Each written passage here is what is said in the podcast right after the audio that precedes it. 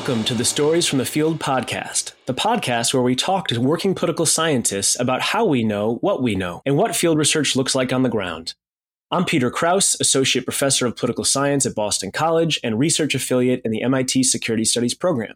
And I'm joined by my co host, Ora Szekely, Associate Professor of Political Science at Clark University and Director of the program in Peace and Conflict Studies. Hey, Ora, how you doing? I'm good. How are you, Peter? Great, thanks. So, if you're new to the podcast, in every episode, we talk with political scientists about some of the most important aspects of doing field research based on the book that we co edited that has the same title Stories from the Field A Guide to Navigating Fieldwork in Political Science. On today's episode, we are talking about doing research in areas that are currently experiencing or recently experienced violent conflict. So, I guess I want to start by asking you a question, Peter, which is what do you think are some of the biggest challenges of doing research in conflict prone or insecure environments?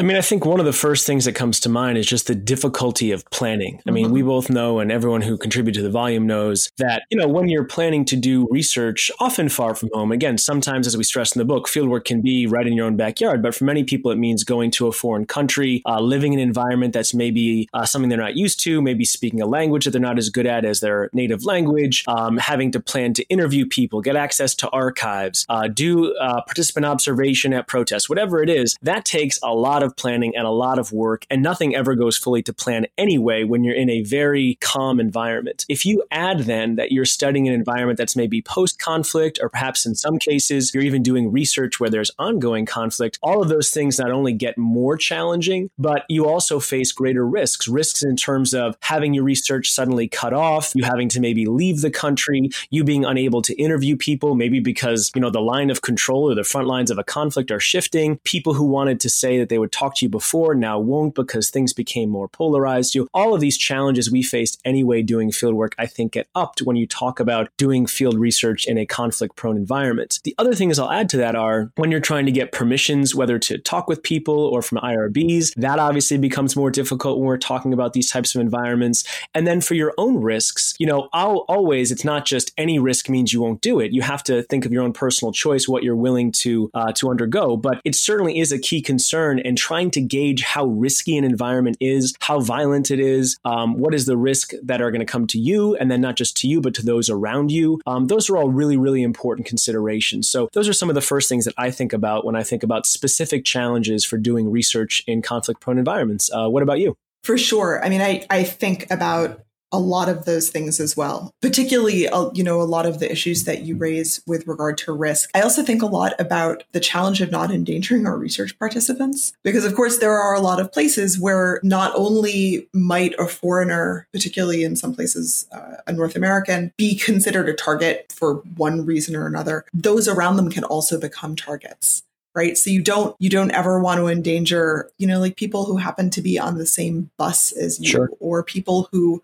um you know happen to be in some other public space along with you so the question of okay how do i assess the risk for me of being in such an environment is coupled with this question of not just what kind of risk am i willing to take on but what kind of risk am i willing to impose on other people just you know, sort of in our general environment. And that's also true, of course, for our research participants. So we don't ever want somebody to face retaliation for talking to a researcher. For instance, you don't ever want, you know, the secret police or the, you know the military or some armed group to find out that someone talked to a researcher and then retaliate against them as a result. And I you know I think the IRB process is actually a really important part of that because when an IRB is functioning properly, part of their job is to help raise those questions for the researcher and then help them think through strategies to avoid those risks, whether that's about data security, whether it's about structuring our research in such a way that people's anonymity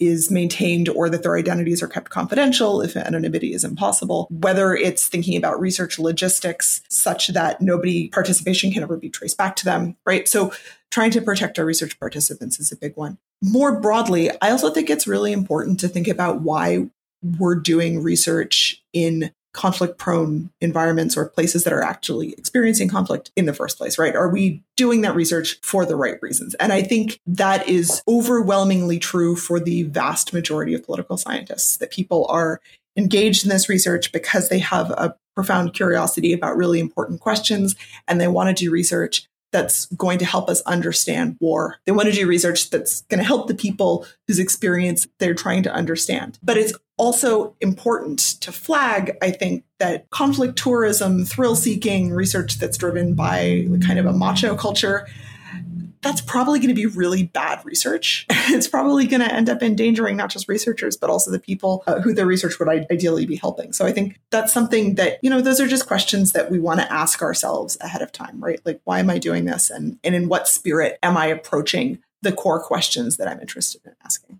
Yeah, I mean, I think that's dead on. I mean, I think the whole idea of, you know, people who are, you know, quote unquote storm chasers or going to a place so they can get a quote unquote exactly. war story, that's sometimes a stereotype we have maybe of, of, certain journalists or otherwise. And, you know, to be clear, even doing that takes some degree of, of bravery Absolutely. to kind of put yourself in that environment. But at the same time, um, that's not necessarily what we're talking about when we're talking about, you know, systematic, rigorous uh, social science fieldwork, where not only are you not just kind of parachuting in, parachuting out, but also you have kind of a long term interest and hopefully engagement and relationship with the people and with the region that you're studying. Uh, that, as you said very articulately before, uh, you are understanding, you know, the impact that you're having on local people's reputation, on how you know their environment, which they have to live in all the time, is being affected by your presence. And so, yeah, I think that's obviously a really important point for any researcher, and it's a key thing I think that we thought a lot about when we were assembling contributors for this volume. Right, was bringing together people who do you know serious ethical research, where that's right at the forefront of why they decide to work where they do and how they do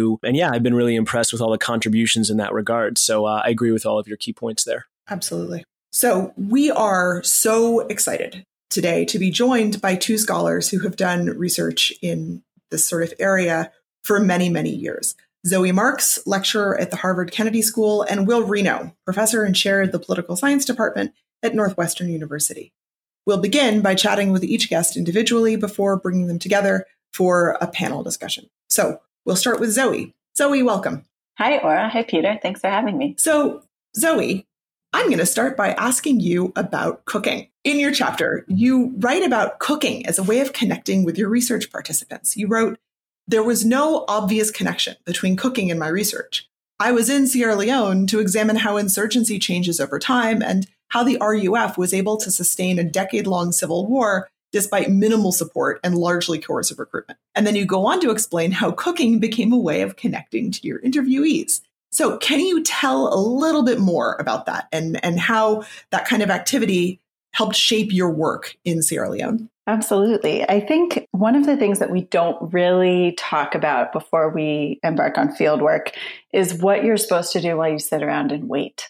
And I found that I'd heard a lot about, you know, every other culture in the world. I was coming from the UK, I'm originally American, and I was like, every other culture in the world has amazing hospitality. So I was primed for hospitality, but I didn't really know how to balance hospitality with just sitting around and waiting, with meeting my basic needs of having to get meals, and then also trying to fit in interviews. And so what ended up happening, unsurprisingly, particularly when I was in rural communities that there were no restaurants, there was nowhere to get food, and my guests and hosts alike would often have food on the go. And so I ended up spending many hours either sitting and waiting inside or going outside to the kitchen or the cooking fire in the back where there were invariably more people because there was food on the go. And so what ended up happening for me was at least half of my fieldwork conversations happened around these cooking pots and cooking fires rather than just sort of sitting inside waiting for the next thing to happen. And that I think is what inspired the chapter that I wrote for this volume is really thinking about what I learned from that experience and also beginning to try to systematize why we would go to a cooking fire rather than just sit indoors with our informants and interlocutors. One of the insights that you share in your chapter that comes out of this experience of watching people cook, specifically watching women cook, that I find most interesting is with regard to gender and violence. So you mentioned that watching boys kill chickens and then women prepare them for the stew helped you to understand how men and women are socially conditioned for particular forms of violence. So, can you describe the moment that you first realized this and then how that helped shape your research going forward? It's hard to say when I first realized anything in Sierra Leone. So I first went in 2008 and I'd be there this summer if it wasn't for the pandemic. But you start to layer knowledge with observation and then with questions and then with more observation and then more questions. And then finally, for me at least, I hit a hard barrier, which was where the observations and experiences I'd had kind of collided with a red line that I wasn't allowed to cross as a woman, which was when I asked if I could kill my own chicken. And the men that I had been hanging out with and interviewing for about two weeks put their collective foot down and said, absolutely not. It was going to bring bad karma to the compound, to me. Nobody could quite articulate why I wasn't allowed to do it. But it was only through that kind of final rupture of my attempt to really transform myself from being a vegetarian into somebody who was fully socialized in the cooking ways of Sierra Leone. And I found out that actually I couldn't fully socialize myself the way that I'd seen these young eight year old, 10 year old, 12 year old boys killing chickens because as a woman, it actually wasn't my task to kill the chicken. It was only my task mm-hmm. to prepare it. So I had kind of learned all of this culinary technique and then this other thing that I felt like I really should experience myself was actually not for me to experience. And that took a long time. I was 10 months in before I was trying to kill a chicken.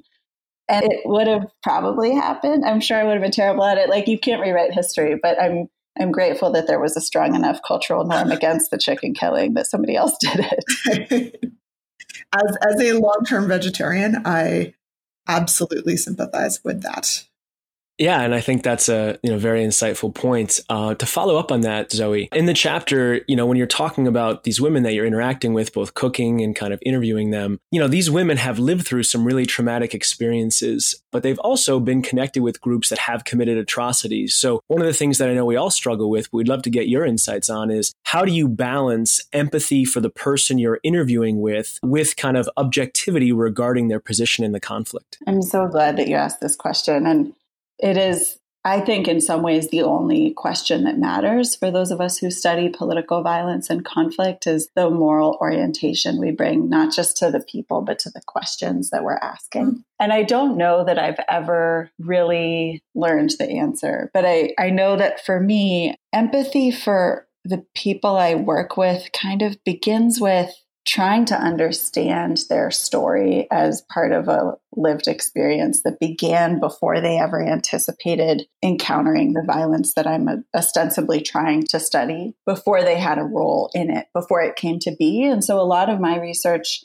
uses a kind of life history approach to interviews as a way to really position any person that I'm talking to in the moment that they first encountered, in this case, the rebel group that they were participating in, or in the case of the military that was fighting against the rebels, you know, when did they become recruited? How did they become recruited? And then what were their experiences? And so for me, I think trying to understand the full person has really helped to to locate any particular perpetration or victimization of violence rather than reducing people to what we might otherwise see appear in a data set as an event of violence or harm. So I would say that's probably like the most concrete way that I try to approach it. But the other thing that I find really challenging with these stories and power dynamics is that it lives long past the conflict itself, right? Like I think sometimes we think that there's these perpetrators who you meet after the conflict and it's like how do you reconcile with their past or how do you reconcile with their victimhood? But mm-hmm. actually those power dynamics continue forever. So as long as we're kind of grappling with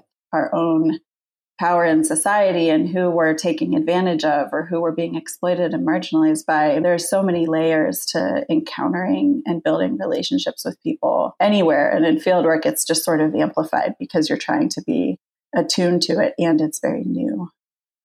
I mean, I think that's well said. And, you know, to ask you further about your point you just said on layers, one of the other things you say in the chapter is that you call cooking, quote, a deliberate act of feminist solidarity. So can you explain kind of what you mean by that? And how does that fit into this concept of layers of power and layers of empathizing with you kind of your interview subjects or the people you're engaging with? I'm glad that you asked those questions together because the funny thing about the newness of the relationships that we build in fieldwork for the first time, right? And then you continue to have these new relationships becoming old for many years if you if you keep going back to the field sites. And I'm sure Will will talk about that as well. But when I first started making relationships with people in Sierra Leone, I was really embraced as this very strong young woman. And so they used to say that I had a man heart or that I was a manager. I would be like a great rebel.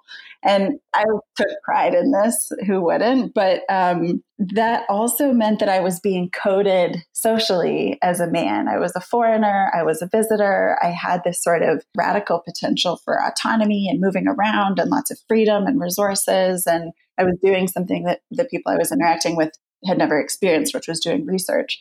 And so I was able to kind of cash in on this social masculinity that meant that I was kind of powerful and free from the drudgery of domestic work. I could meet with people who most women wouldn't be able to meet with. And to do the feminist act of solidarity of cooking, it was a way to kind of reorient attention that was otherwise just me sitting around talking with men in a parlor or a sitting room or on a porch or a veranda. And instead showing that, like, actually, I also care about these women's stories. I also want to spend time with them. And so I saw it as sort of my responsibility as a young woman, as a visitor, as a researcher, to make sure that I was balancing the scales and not just kind of uh, reinforcing the patriarchal power dynamics of rural Sierra Leone. One term that I've heard a lot of women involved in international development work and also women who are who are researchers use is honorary man status, mm-hmm. which is uh, I know exactly what that phrase means and it also it's a very complicated and in some ways pro- not a problematic concept, but it's a difficult concept. And I like your framing of social masculinity and the, the way that you're engaging with this. That feels like a much clearer framework for this. So I'm grateful for that. Oh, thank you. Yeah, I would say, I mean, I was also always acutely feminized. And so mm-hmm. that's maybe a whole other podcast, but something we can get into later is that I was definitely not an honorary man, right? That's part of this idea of having a man heart was that they saw me as having this courage and autonomy and freedom mm-hmm. that, like I said, was socially masculine. But there was also all of the other gender dynamics that I was constantly juggling. And I think that's really important particularly mm-hmm. for for women to understand but also for anybody who has friends and colleagues and mentees who are female and working in the field in a feminized role it's it's just there's a lot to hold on to. And so even just being able to cook and being able to move in and out of the domestic space and the sort of more professional or research focused space was, I think, it just gave me more dimensions in which to craft my own identity, but also get to know people and build relationships. And you still weren't allowed to kill your own chicken. Still couldn't kill the chicken. no. And I still can't even articulate why, which, if that isn't mm-hmm. like a research failing, I don't know what is. so I want to shift gears now just for just a minute and, and ask you a slightly different question. In post conflict environments, for whatever definition of post conflict or post we're working with, the legacies of war can be everywhere, but at the same time, they are often invisible in many ways to outsiders or to people who didn't live through the war. So, how do you deal with that? How do you negotiate that? Uh, can you tell us a little bit about how you navigate these hidden social traumas and divisions that can be legacies of the very war that you are interested in learning about, but that can also make research feel very fraught? in a lot of ways? It's an important and hard question to answer. I don't know how you navigate it. I can tell you that the first time I went to Sierra Leone, there was another young woman traveling at the same time as me for research, and we knew one another. And I left and I was talking to her after my month in the country, and, and I was, you know, reflecting on how healed and moved on things felt on the surface. And she had the totally opposite experience and thought that everyone's eyes looked vac- vacant and traumatized. And this was 2008. And I don't know which one of us was even closer to getting it right. But I do know that one thing that has been incredibly useful for me has been going back to the country. And this isn't realistic for everyone. And it certainly isn't realistic for shaping your immediate research outputs. If you want to publish your work relatively quickly, you can't necessarily get a decade of kind of perspective. But being able to go back has given me a number of things that help to grapple with that exact question of, you know, what are you seeing on the surface and what's really there? Because I've got close, close informants and interlocutors who I've worked with for years who just walking one day will tell me about the dreams that they're having. And they sound very much like mm. PTSD dreams that I've never heard of before and never would have been able to guess at. And there's no question that I could have asked that would have opened that conversation. And so I think that if you can go back, just being able to watch a country and relationships and people evolve is incredibly powerful for getting away from the kind of presentism and cross sectional approach that we tend to take towards field work, where it's you meet somebody in a role and they become the role. Mm-hmm. If you go a couple of times, usually they've left that role and you can see what was them and what was the role, or you can see what was the conflict and what was that particular situation or circumstance that they were grappling with, whether it's poverty or an immediate loss or something that happened in the past. And so that's been, you know, learning time, I think, has been one of the most valuable mm-hmm. lessons from field work. And that kind of cuts against the grain of thinking about trauma as an event. You write about this pretty explicitly in your chapter, too. You write that the afterlife of fieldwork cannot be contained within the parameters of its premise as a well defined research exchange. So, to what extent then should we think about fieldwork or have you experienced fieldwork as being about more than just this like very finite bookended experience of data gathering and something that is maybe a longer term experience where you you know you go and come back or maybe even if you never return to your field site you maintain some kind of relationship how do you think about those long term relationships extending past a research trip yeah, it's something that I've come to because the first mode failed me. So I sort of thought the first few times I went to the field, it, I was learning as I went, as most of us, I think, do. And why you wrote this book is so that we could learn from other people's mistakes rather than just our own. once I got a job, I was like, I need to really professionalize my field work and really set clear boundaries. And I'd always had business cards, but it was like the professionalism was sort of contained to pretending that I was really serious. And I was trying to get more and more kind of regimented.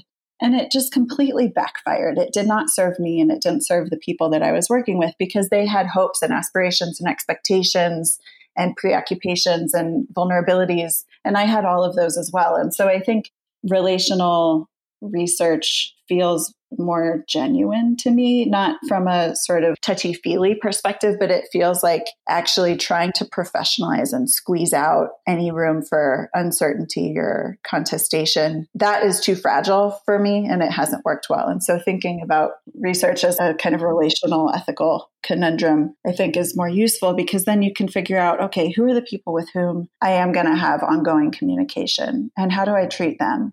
And who are the people for whom we met once and it was fine and it was what everyone expected the meeting to be. And I'll never think of them again and they won't think of me again and we'll both move on. And that exchange was like kind of a research transaction. And I think those are two pretty different things. But I think most interactions that we have in field work or even in our home institutions, you can kind of put it in one of those two camps. And you need to know which camp you're dealing with so that you can treat people with respect. So I think that reciprocity really comes out of identifying that there is this other category of research relationships and they're worth cultivating and investing in, but they have a different valence than the ones that you can maybe put down on a business card, for example. I think that's a great way to wrap uh, this segment, Zoe. Thank you so much for sharing your great insights, not only on your chapter, but on fieldwork in general. Uh, we're going to be back with you very shortly. For now, we'll say a brief goodbye and we'll turn to Will Reno, professor and chair of political science at Northwestern University. Welcome, Will. Oh, thank you. Delighted to, to be here. Well, it's great to have you here. When reflecting in your chapter about fieldwork in Somalia, you wrote that, quote, the value of this field research lay in the stark contrast between reality on the ground in Mogadishu and reports by international organizations and government agencies. Why do you think there is or was such a disconnect uh, between what you were seeing on the ground and the way that it was being reported outside? Yeah, I mean, the disconnect was was pretty radical. I mean, it's not surprising that you know, NGOs, government agencies, international organizations behave differently in the field than what their documents say. But I think what struck me was um, the ex- extent to which the behavior in the field, what I was observing, reflected a set of interests of the outsiders that was, in a lot of cases, completely different than the information, the material that I had before I came to the field. You know, and I think this is part of the value of field research is it's the reality check. So you discovered the unknown, maybe in hindsight. Uh, it doesn't seem so shocking, but but it, it really took that disjuncture for me to identify and pursue some important, interesting questions. I mean, I think that makes sense. Now, you're suggesting this, but I wanted to ask do you feel like that this has been a common occurrence in your fieldwork? I know you've done fieldwork in a, a wide variety of countries across uh, Africa. Is this something where, you know, the situation you had in Mogadishu, this big disconnect between either what you were expecting or at least what other people were saying versus what you saw with your own eyes, is that something that you've come upon again and again? And if so, you know, why is that? Is it because, as you say, people have different interests or people have different lenses? How would you describe it? Uh, I guess the way I would describe it is that in Mogadishu, the foreign interaction, a lot of them were, were faking it. And they were in Somalia for reasons that had very little to do with Somalia. And I, I, think that that's a different situation than, say, seeing peacekeeping contingent that's adapting to a particular context. You know, in that sense, I, I really do think it was different. So, for example, something like security force assistance to Somalia's army that just conceptually, that whole program or that whole prospect, it just doesn't fit the mm. situation in Somalia. The context is completely different. I mean, there's something called an army, but but that's not what it is. And the people who were responsible for training those soldiers found themselves, I think, doing something completely different. And, you know, and I think that that's a very interesting political question as to, you know, what exactly is going on in a situation like that. So I thought that it was particularly extreme in, in the Somalia case. You know, I, I've had that experience in other places, in Afghanistan, for example. You know, and this is just a general insight about conflict and the extent to which there are layers of interests and layers of actors. And a lot of times they're doing very different things all at the same mm-hmm. time. So I want to turn now to a broader kind of almost logistical question about doing research in insecure environments.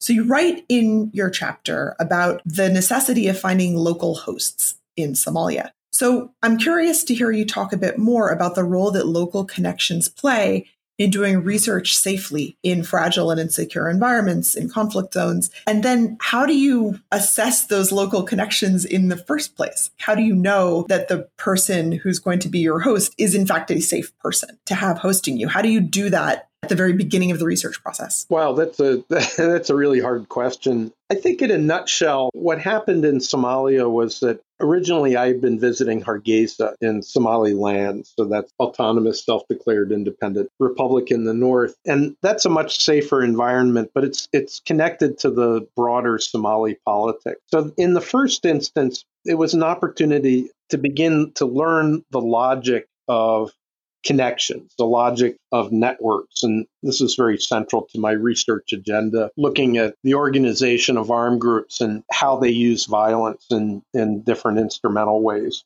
and how that reflects on a character of warfare. So, from a standoff position, to be able to first observe and then to figure out what are the right questions to ask when it comes to security. And the question in this case was what interest does the person I'm with have to protect me versus sell me to somebody else? Or you know otherwise betray me or or whatever. And the answer cannot be that you pay that person uh, because then maybe somebody else can can just pay them more. And then at that point you risk going down a rabbit hole but you know some of it's about mutual obligations and some of it's about that person signaling in their broader mm-hmm. environment. So there can be benefit to the person or to that network by protecting an outsider and that that goes beyond just simply the relationship between the outsider and that person. So that's kind of the beginning.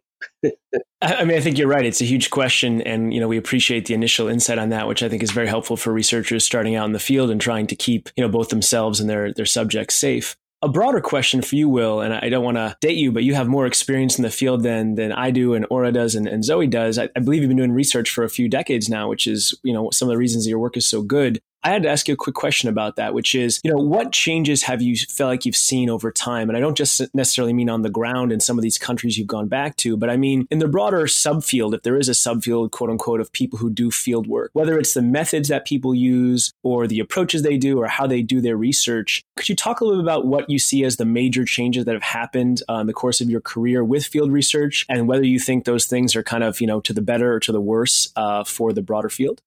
Oh, big changes. Social media is one. And, you know, you have to think back three decades ago.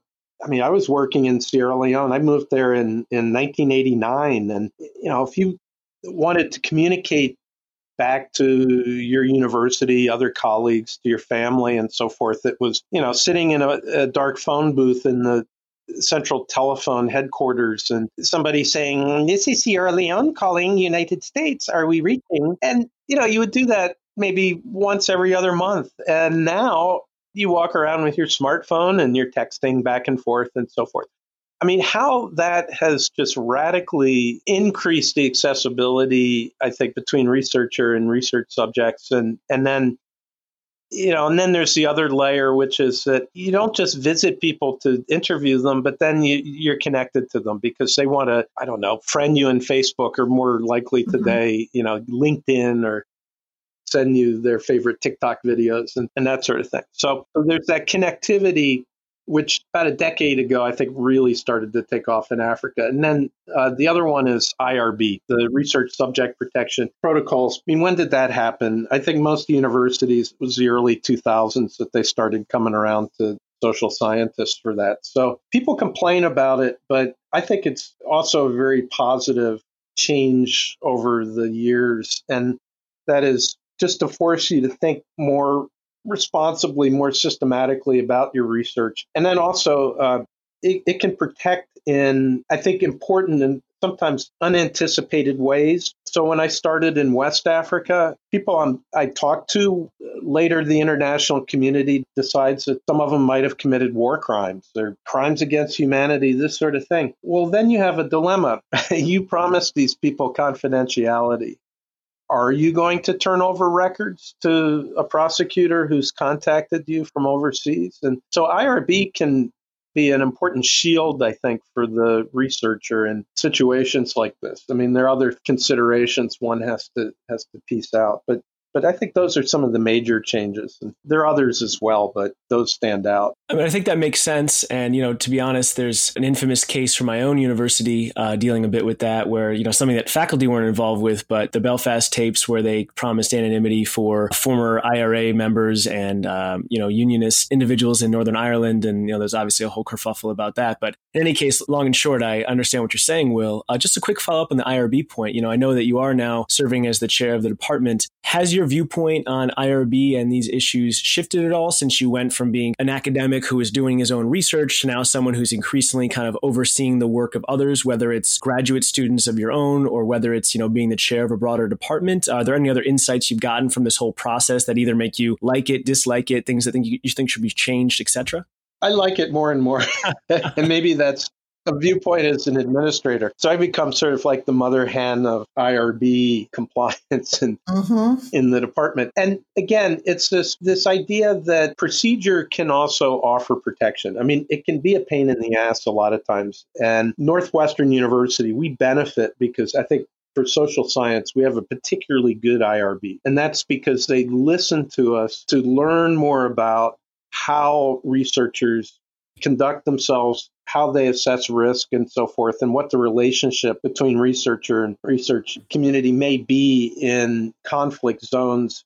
So we actually helped our Office of Risk Management write protocols to try to educate our social science IRB. Okay, so that's a particular situation, but you know, with the pandemic and various crises around the world, just having that procedural protection when other people come around and start asking questions, you know, why were you in Baghdad? What were you doing in Mogadishu?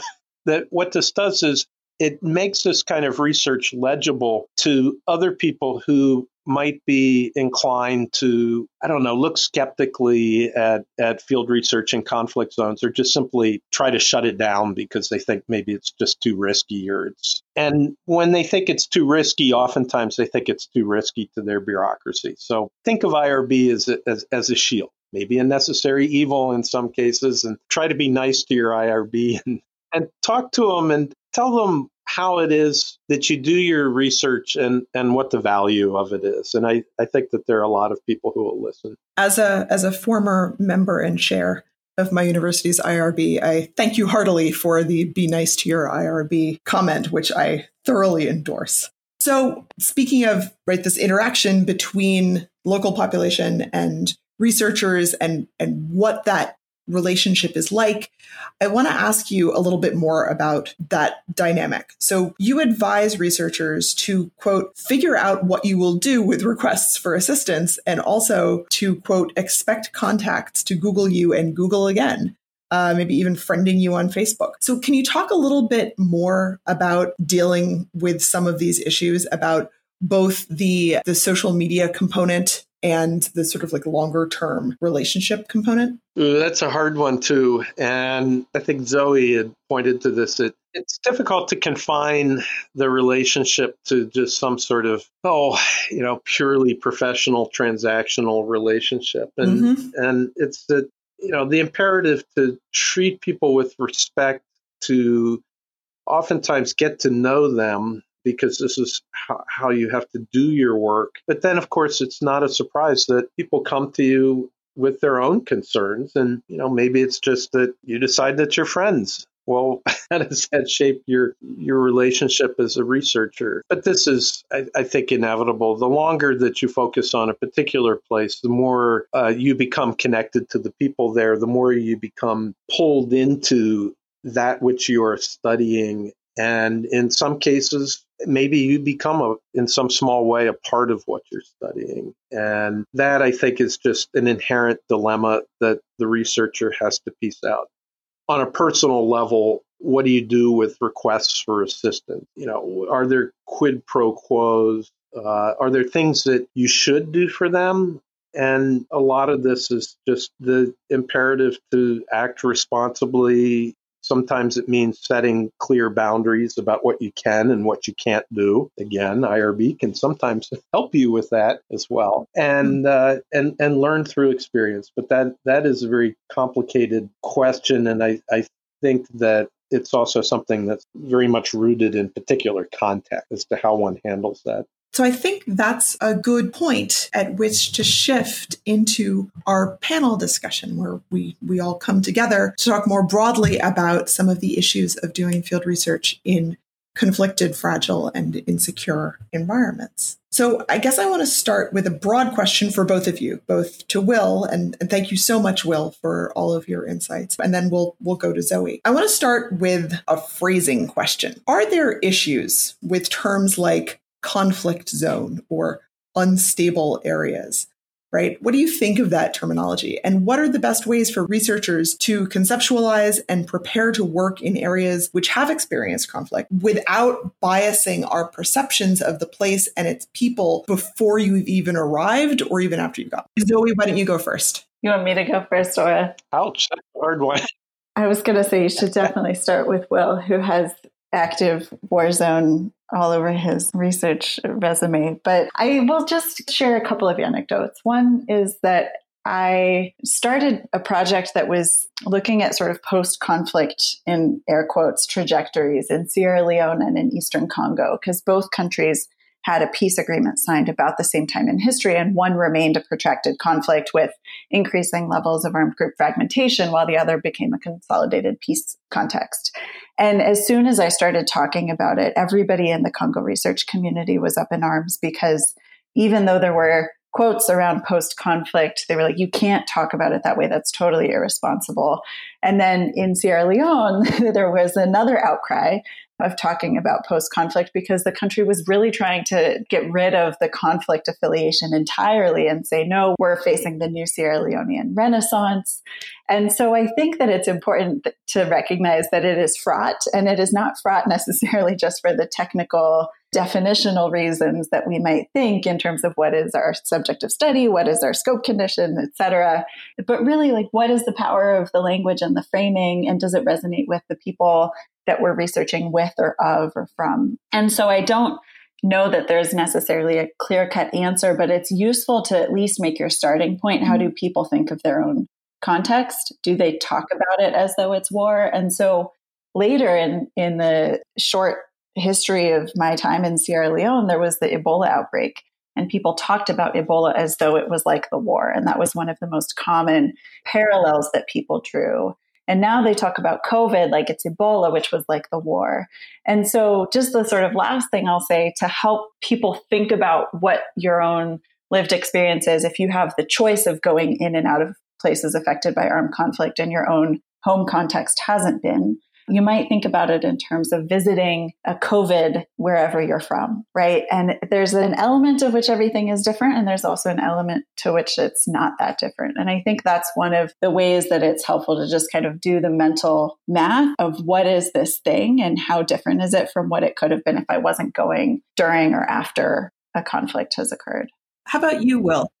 I mean, it's interesting to listen to what people from research sites say they think conflict is or what they think is political instability because I mean one of the things that I've experienced is concern among some of the people that I have contact with about the situation in the United States. And two days ago, just having a phone conversation with somebody who's in Afghanistan, and he was concerned about news that maybe the American president wanted to delay the election and that people were possibly going to have trouble voting. And uh, he wanted to know what the Army's position on this would be. You know, how would the Army in the United States act if the president delayed the election? And, you know, this is somebody from outside the United States identifying political instability. So, I mean, that sort of works both ways. And I think it's very important to listen to how people in the particular place you're working are are defining it and you know thinking about it in those terms. So however we d- decide to define or talk about or conceptualize the places where we're doing field research, a question I have for each of you, and uh, Zoe, I'll start with you, is how do you think about and how do you try to ensure your security and the security of those around you when you're going into an insecure environment? You know, do you have personal red lines at which point you decide to either pull the plug on research or decide not to go to a place in the first place? What are kind of your standards or the ways that you conceptualize this stuff, Zoe, when you're planning either to do field work or while you're already in an area? This is a really important question, and it's one that changes with every new context I visit. And I actually, I'll build on the last question because one of the other things I was thinking about listening to Will's response was last summer when I was in Nigeria, I was preparing to go up to the northeast to Maiduguri, which is the sort of epicenter of the Boko Haram counterinsurgent campaign. And in Lagos, everyone was like, you can't go there. You have to take a helicopter. You need an armed convoy. I can get you armed men. And then I get to Maiduguri and everybody's like, it's so peaceful. This is like, you can go anywhere you want. It's totally fine. Nothing will happen to you. Like the government compound had at the time an open gate, open walls. But I had a, a PhD student with me, and that totally transformed my comfort level with known and unknown risk. And I think that it pinpoints what I've really struggled with the longer I've been in my career, because the longer I'm in my career, the harder it is to find stretches of time to really go to a place and warm up and get to know it and stay long enough to feel like I can read the signs of what is safe and what is percolating with something that might be a little bit more risky.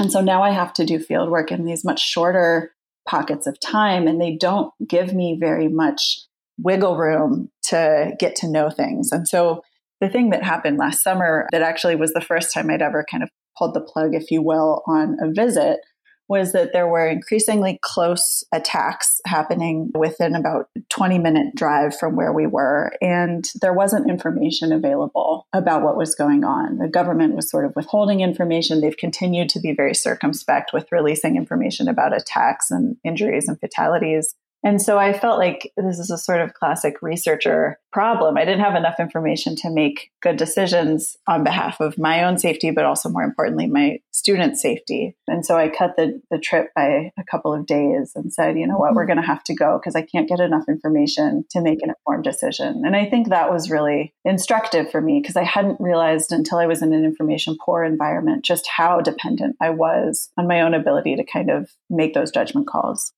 Will, I think you mentioned something once in an email, maybe something called the ice cream rule. Can you tell us a little bit about that? Yes, the ice cream rule. well, the ice cream rule. This began as as an effort to try to reassure relatives, and that is, if one is working in Baghdad, what do you do? Uh, oh, in between um, engagements and so forth. Well, go get ice cream. And there's a wonderful ice cream parlor near the Baghdad University, and that's a good place to take a photo sitting outdoors under a parasol eating pistachio ice cream. Mm-hmm. That shows how safe it is. I mean, if you can show yourself and you know people are casually walking by and so forth. But I think that that is actually sort of a rule because in trying to apply the ice cream rule in Mogadishu, uh, that doesn't work because I, a foreigner like myself really cannot safely sit out on a veranda eating an ice cream because this will attract unwanted attention and maybe some bad things will happen. And eventually I decided I could not work in Mogadishu safely. And a lot of this is just simply related to, you know, what is the information worth? I mean, you're just doing this, I mean, partly because we're interested in it and we like the people we meet, but it's also you know, it's part of your job. It's part of your career and your profession, but it's it's not worth really bad things happening to you or the people that you're with to to go ahead and pursue this. So I think being able to sit out, eat ice cream is, you know, maybe that's a good that's a good threshold. You know, the other question about getting information about conditions around you. I've worked with a lot of graduate students who are from areas uh, that I am working and who have insights and who have connections, who have access to important information that I would not otherwise have access. So, this has been important in terms of assessing what particular developments mean and making decisions about what's too much or how to refocus efforts and so forth. But this has been a learning process. And as I said, in Somalia, I did make the decision that this just was not worth it. And it was a late decision because it was in the middle of the night and there was a firefight. So I was protected mm-hmm. by uh, the group that I was with. But is that worth it? So that was the end of that, and not before getting stuck in an elevator in Mogadishu. But that's a different story. And if you want to hear more about that, you can read Will's chapter in Stories from the Field. But uh, yeah, no, Will, I think that was you know very helpful. I think the ice cream rule is a nice offhand one to think about the one's own safety and uh, what it's worth. And Zoe, I thought your points were excellent as well. How you think about safety and security, but also how those thoughts change when you're concerned with others' safety, not just your own. And so, Zoe, I have a question for you, kind of related to this. So we've talked a lot about the environment and if the environment in a broad, inhuman, or uh, not direct sense is secure or not. But when we do the most core thing that you guys are doing when you're doing fieldwork, which is interviews, I have a question about that, which is this. You guys are sometimes talking with civilians, you're sometimes talking with former combatants. You're sometimes talking with or interviewing current combatants. So, for those out there who are graduate students or those thinking of doing interviews like this for the first time, could you talk a little bit, Zoe, about how or to what extent you shift gears between those conversations? Like, is it a different interview approach when you're talking with a civilian versus a combatant? Do you have a different mindset? Are there different ways of relating to the person or establishing, you know, chemistry or getting back to previous things we talked about, empathy? Like, what is your approach when you're interviewing different types of individuals? I wouldn't say that there's a categorical difference, but I do think one of the things that is a sort of subtext to your question is this really interesting kind of dance of how much of what you know do you reveal and when to the person you're interviewing. So I often would, especially in my earlier field work, kind of not play dumb, but you know, really do a lot more listening than talking. And that actually goes back to some of the best life advice I've ever been given, which was from a Ugandan Jesuit priest before I went to spend a summer doing peace research in Ethiopia. And he said, you know, just listen, don't talk, you know, and, and that, especially for a white person from America, that's really like all you need to know if you're going to Africa for, it wasn't the first time, but it was, you know, the second time I'd, I'd gone and it was really humbling. Um, and so I really took that with me the first few visits I did to Sierra Leone. But gradually you also kind of need to like move along and you don't have time to hear every life history and you don't have time to hear the sort of layperson's version of events. You need to get to the like, so and so says this and so and so says that. Like, what's the truth? And I think that the thing to keep in mind is when you go back to the question you asked, when you're talking to a civilian or a combatant or an ex combatant or a military general versus a foot soldier, the question is really like, what are you doing with the posture you take or the information you reveal? To sort of predict what the conversation will ultimately look like and what's possible. And so, one of the things that I think is important and which I try to do is not close off potential avenues that could be revealed to me. So, it's the like, to use Will's turn of phrase earlier, the unknown unknowns. You don't want to just treat somebody like they've only had one type of experiences so that they don't reveal to you the other type of experiences they've had. You want to try and, and maintain enough openness that they'll tell you what it is you don't know or don't expect. Will, what are your thoughts on this in terms of when you're interviewing, again, for lack of a better term, quote, different types of people? But I think as Zoe says very correctly, you don't necessarily want to typecast people either and say, oh, this is a combatant, oh, this is a civilian. People certainly wear many different hats over the course of their lives and maybe even in the moment you're chatting with them. So, what are your thoughts and how do you approach interviewing people in areas that have experienced or are currently experiencing conflict?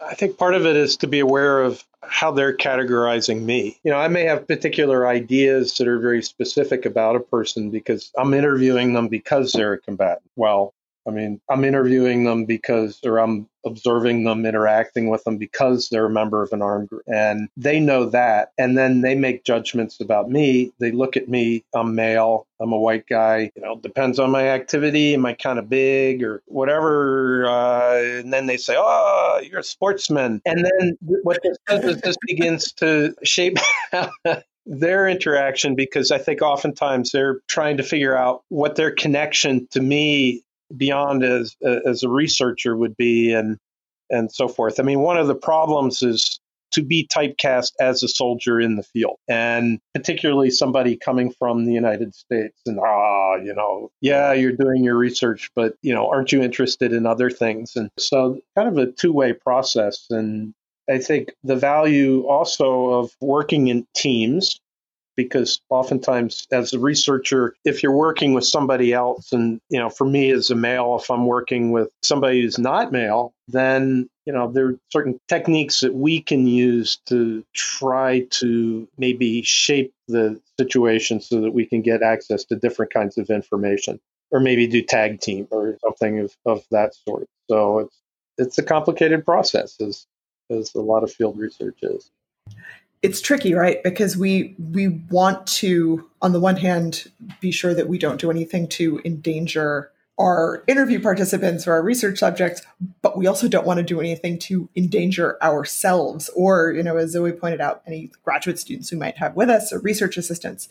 So I guess I want to end with a logistical question for the both of you, which is what advice would you have for other scholars who are seeking to do work in conflict prone and fragile environments? Let's start with Will this time. Tell your IRB, get them used to the idea that, that, that you want to go to places that maybe they're not very familiar with mm-hmm. and, and try to educate them as to how to evaluate. Your Office of Risk Management. In a lot of universities, the bureaucracy will freak out. And a lot of it, I think, is also lack of familiarity. So that means being prepared with um, a very clear plan as to why you need to go to this place and what are the boundaries? What are the limit? How much is this worth to you? And what are the very concrete red lines that will trigger uh, your departure or some kind of shift in plans? And then also it's making use of social media to get to know as many people as possible people who are expert who are from a particular place people who maybe from outside who have spent a lot of time there but you know, this is the usual sort of advice and to be able to put it together that way and then hit the ground running. Zoe, how about you? What kind of advice would you have for for other folks who want to do this kind of research? I will say that the advice I would give probably changes year to year, but today I can say that one of the first things that comes to mind is to ask scholars the question is this a place you would want to study if it hadn't had violence? Because I think that forces us to really think about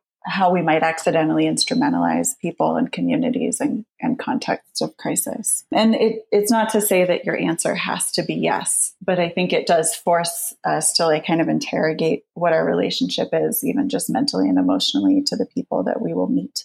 I think the other thing that I would say is like definitely don't study a conflict expecting to be first or expecting to kind of Columbus it, right? That with the students who I've been supervising who have studied active conflicts, they've run into enormous logistical challenges about, you know, just to use the example I gave before of Northeast Nigeria and the IRB, the risks that I think a seasoned researcher can take can and should be different than the risks that a graduate student might take as they're beginning to build their toolkit for fieldwork and for studying political violence in particular. And so studying places that are more secure or more stable is usually smart from a you know professional development perspective because you can usually plan a little bit more but i think those would be the two main things is to really think about you know would you study it if not for the violence and do you want do you want it bad enough to jeopardize your timeline, right? To risk that maybe you can't do the field research or data collection that you anticipate, or the timeline will get thrown off, et cetera. Those, I think, are the two biggest things that people need to think about well in advance of a project so that when it's derailed, you're still comfortable with the choice you've made. That is excellent advice all around from both of you. Zoe and Will, thank you so much for joining us today to discuss your absolutely fascinating field research. For more great stories and insights on fieldwork from our guests today and over 40 other scholars, check out our book with the same name as the podcast. As always, we'd like to thank Boston College, Clark University, MIT, and Columbia University Press for their support for the book and for this podcast. See you next time on Stories from the Field.